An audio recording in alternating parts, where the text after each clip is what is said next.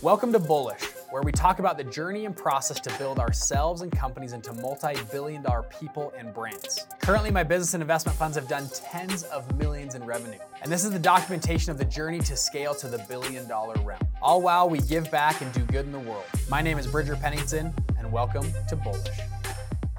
Boom, people, welcome back to the show. I think one of the most important lessons that I had to learn when getting in the money game was to be happy when other people made money or had success.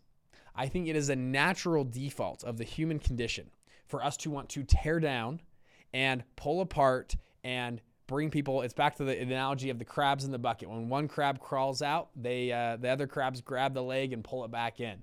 Um, and naturally, as humans, we have egos and we don't want other people to outperform us and we don't want other people to uh, to do more than us and we feel and we actually want to cut them down. Look no further than twitter or social media. I mean it's, it's a, just a whole pool of people that love to tear other people down. Um, that's and it's kind of sad what social media has turned into. Um, at least people that comment on social media. A lot of people are on social media that are great but they don't comment very much. Uh, so i had to retrain my brain. I remember um, in college there was a, a person uh, that i knew that was making good money and i felt they didn't deserve it or that uh, they they shortcutted processes or they they're whatever I should be there or and maybe I've used to say this all the time man if if only I ran that company oh man I would do so many things. I'd make all these changes. I would do a way better job than my boss or the person running this business that I work for. And I would build resent. And I was like yeah and I felt justified in it and saying it. And finally I uh, started to rethink my whole conversation to myself about money most people struggle with money the majority of their lives. They struggle with some way, shape, or form making paychecks, paying for bills, paying for kids, whatever it is.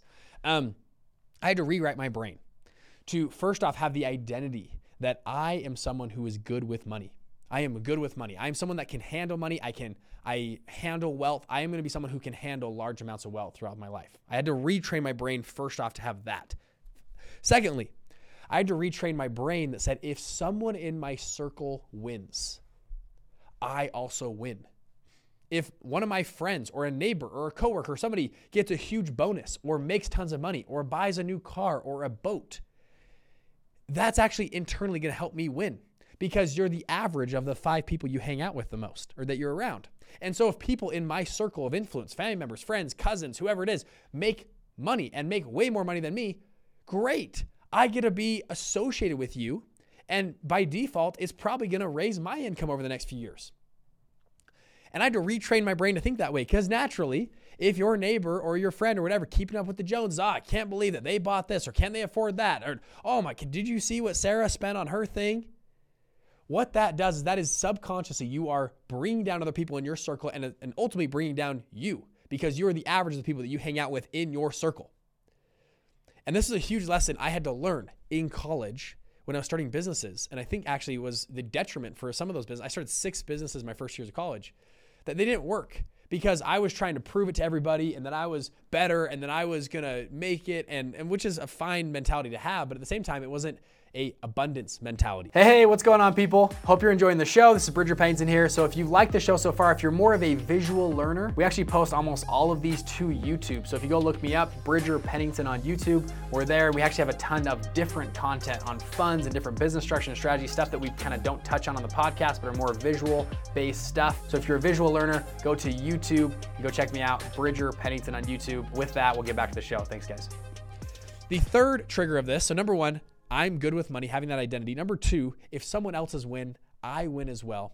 And number three was having the concept of superabundance. A lot of people believe, myself included, I used to believe this, that if I make a dollar, I am stealing that dollar from somebody else.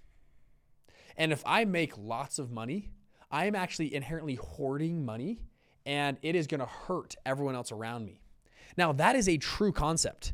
If you lived on a an island and there was only a hundred uh, single dollar bills and there was a hundred people and everyone had one dollar bill and you traded and stuff and you had you end up with thirty dollars of the hundred. Okay, that would make some type of sense. Now, the other side of that though is people would not give you those dollars unless you stole it or did something illegal. They're not going to give you those dollars unless they feel like they're getting more in exchange for the dollars that they spent. The only reason we spend money is because we believe that the the $50 I'm spending on X, I'm going to get a bigger return from Y. There's more value than holding on to the $50. That's the only reason we buy or trade with anything. The reason is that uh, hopefully this isn't a foreign concept. This is economics 101. That's the only reason we trade is because there's more value given back to us when we make that trade. Both parties feel that way. And so understanding that, but then also understanding that the Federal Reserve in the at least the United States with dollars, they are creating I believe the last I checked it was like 68 million dollars a day is created. Now, if you look into fractional reserve banking, which means if you took that $68 million and you deposited it into a bank account, bankers can lend up to, I think right now it's about 13 times what is deposited. A lot of people don't realize this. If you put a dollar, so if, if you put a million dollars into a bank account, the bank can go make $13 million of loans. They can just create that money because of fractional reserve banking. Um, that, that ratio actually determines a lot of the money supply. So, um, another way to think about that is in the United States, there are 63 millionaires made a day by just new money that's created, not by stealing or hoarding money from anybody else. There are billions and billions of dollars a year, like Trump, billions and billions, billions of dollars a year created. And it's a it's like almost like a river of money that's flowing. There's a river of money flowing and trading hands all the time. And if you can just carve off a little piece of that river into your own bank account, you can start being a wealth person. And there's enough money to go around for a vast majority of people to be very wealthy. There are so many dollars created and or and now there's a whole different conversation about inflation and you slowly dilute the, av- the average dollar you have. But in the current system we live in, we live in a system of superabundance where there are billionaires that can be brand without touching anybody else can be minted every couple weeks a new billionaire can be minted just by new money created.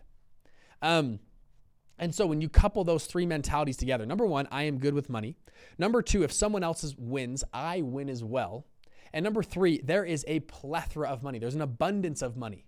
And if I can create things or products or services that are valuable, more valuable than someone else's dollars in the bank account, they will actually happily exchange those dollars for my product and to put more dollars in my bank account. And I think those three mentalities, um, and something I'm still working on and, and developing, I think it's a lifelong development. But when you develop those three mentalities, it changes the way, it changes broke people to wealthy people. And I think to become from a broke person to a wealthy person, you got to first change your mindset. Otherwise, uh, lotteries are the best example ever. You ask anybody, what's the best thing that could happen to you? They always say, win the lottery. 70% of lottery winners over $10 million, so large lottery winners, 70% go bankrupt within five years. And actually, around 60% say they wish they never would have won the money. Isn't that insane? 60% of people that won a large lottery over $10 million say, I wish I would have never won the money. Essentially saying, my life is worse off now than it was before. It's because you took a broke person with a broke mindset and gave them doesn't matter if it's let's call it $10 million. And over the course of a few years, their life is worse off than it was before.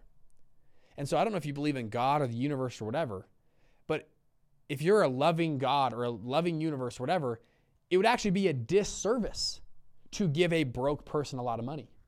It would actually do more harm than good. You see this with athletes or celebrities that go on drugs and they're in rehab. Their life is probably better off if they never had that money in the first place. They'd probably live a happier, longer, better life. Isn't that kind of crazy? It's because they haven't trained their mindset on at least these three, these three things, maybe more. But number one, I am good with money. I, I can handle large amounts of money and still I'm good at managing money.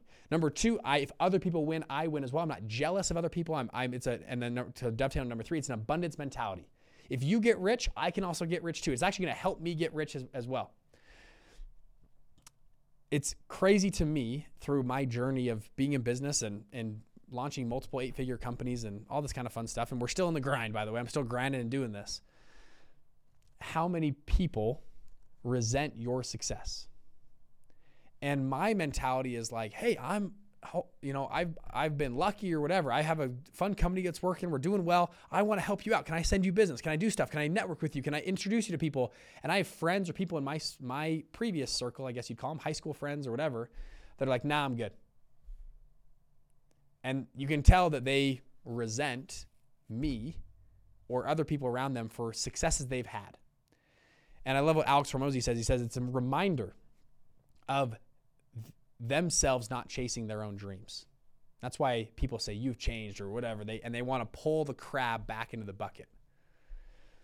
And it's been sad for me to separate from some of those people. Not separate, but just understand that we're in different places. And I wish they would have a mentality of an abundance mentality of if I win or they win, it's going to help. We're going to help each other out because we're friends. But in reality, most people don't think that way. Most people think in the mindset of if my neighbor buys a new Porsche or a whatever car or a boat or whatever the thing is, that it's hurting your life when in reality it's benefiting your life. And if people around you win, you win as well. That's the mindset shift that I think changed my life.